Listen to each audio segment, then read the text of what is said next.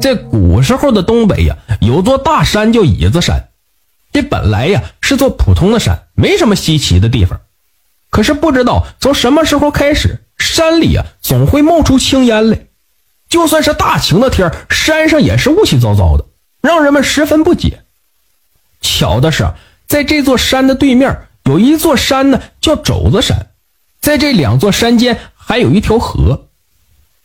这说也奇怪，这两座山呢，好像是活过来一样，并且还是一对冤家。其中的肘子山呢，总会动，而且每次动一下还会长高一点，并且向椅子山的方向凑去。这椅子山见肘子山动，它也跟着动。就这样，两座山就好像是谁也不服谁一样，你动我也动，你长高了我也长高，越靠越近。这两座山要是真凑到了一块儿，两座山间的河肯定要被堵住了，这村子里啊就会被水淹没。这当时的百姓见此，都以为两座山成精了，纷纷跪拜，家家都烧香拜山神。想让这两座山呢别再斗了，可事实上烧香拜佛是没用的。尽管当地的百姓们日夜祈求，可是这两座山丝毫没有停下的意思。当时啊，在椅子山上有一座庙，庙里啊有一个很有道行的老道士，平时呢就在山上很少露面。这有很多百姓们只是听说有这么一个人，却很少有人真正的见过他。这椅子山和肘子山发生这么奇怪的现象，老道士呢也是看在眼里。开始的时候，老道士并没有在意，而是每天呢都乐呵呵的看着两座山互相斗着。可是时间长了，眼看着两座山没有停下的意思，他也有点按耐不住了。于是，每当两座山要闹腾的时候，老道士呢就会大声的咳一下，声音特别大。仿佛蕴含了无穷的道法在其中，回应在两座山谷之间，久久不息。这说也奇怪，老道士的这一声咳，居然真的把两座山给镇住了。从此之后，每当两座山有动作的时候，老道士便会咳嗽一声。老道士每咳嗽一声，两座山立马就会老实下来。可是啊，虽然老道士的道法高深。架不住这两座山老往一起斗啊！老道士为了保一方平安，只能无休止的咳嗽。可是这两座山随着老道士的咳嗽声，不但没有收敛，反而是越斗越凶，仿佛在和老道士较劲一样。这久而久之，老道士也招架不住了。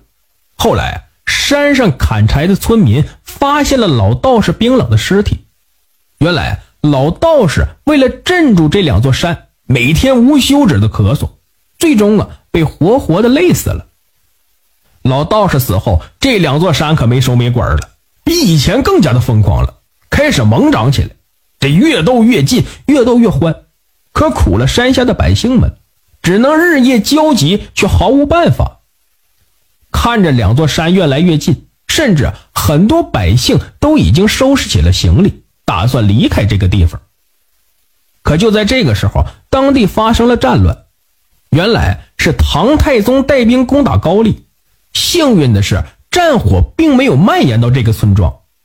不过，唐太宗带兵攻打摩天岭的时候，却路过了此地，听到这块百姓说这两座山会自己长高，还渐渐的往一块斗，又看见山头上直冒青气，这唐太宗啊也对此有了兴趣，就派钦天监观察。这一观察不要紧，原来呀，这乃是一座龙脉。两座大山要是最终斗到了一块，此地啊必将有混龙出世，必须要在此地建造一座塔，才能压住此地的地气。于是唐太宗就决定，打完摩天岭，就在此地建一座塔。一方面呢，是为了镇压地气；另一方面，作为攻打摩天岭胜利的纪念。当时的唐军势如破竹。很快呀，就拿下了摩天岭。这虽然说的简单，其实对于唐军来说也是弄得人困马乏。这唐太宗啊，一心想着战事，就把建塔这码子事啊，就给忘在脑后了。这一日，唐太宗来到椅子山和肘子山的两壁当间，看见此地的河水清澈，风景秀丽，索性啊就在此安营扎寨，让将士们也好好休息休息。将领们纷纷卸了盔甲，炊事兵呢就开始埋锅做饭。唐太宗独自一人牵着自己的战马来到河边，这匹马随着他征战多年，唐太宗呢非常的喜爱，趁着难得的闲暇之际，打算让马呢也好好喝点水歇息一下。这唐太宗看着自己的爱马在河边喝水的样子，不禁露出了难得的笑容。他和马并排站着。也蹲下了身子，用手轻轻地捧了一把河水，向自己的脸上拍去。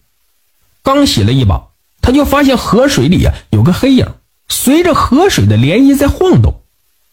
这刚开始啊，还以为自己是眼花了，定睛看去，才发现原来水中啊真的有一个黑影，而且这个黑影还曾现出一个塔的形状。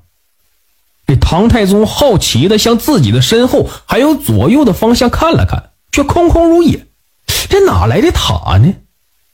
他疑惑了半天，又看了看水中的塔影，忽然间恍然大悟，原来呀，自己之前说过要在此地建塔，看来，此地真的不简单，这是有神明在提醒他呀。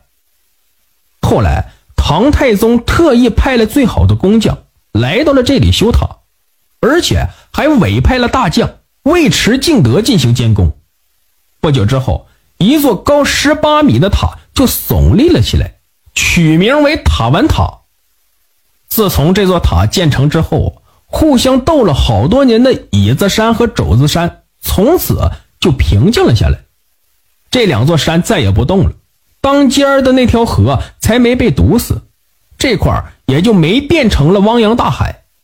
百姓们呢，从此安居乐业，过上了幸福的生活，再也不用担心自己的家乡被水淹了。而这座塔经历了无数岁月的洗礼，直到如今依然屹立在这里。它不仅仅是一座塔，据说在古代更是交通的标志。感谢收听名城故事会，喜欢听故事的朋友，那就点个关注吧。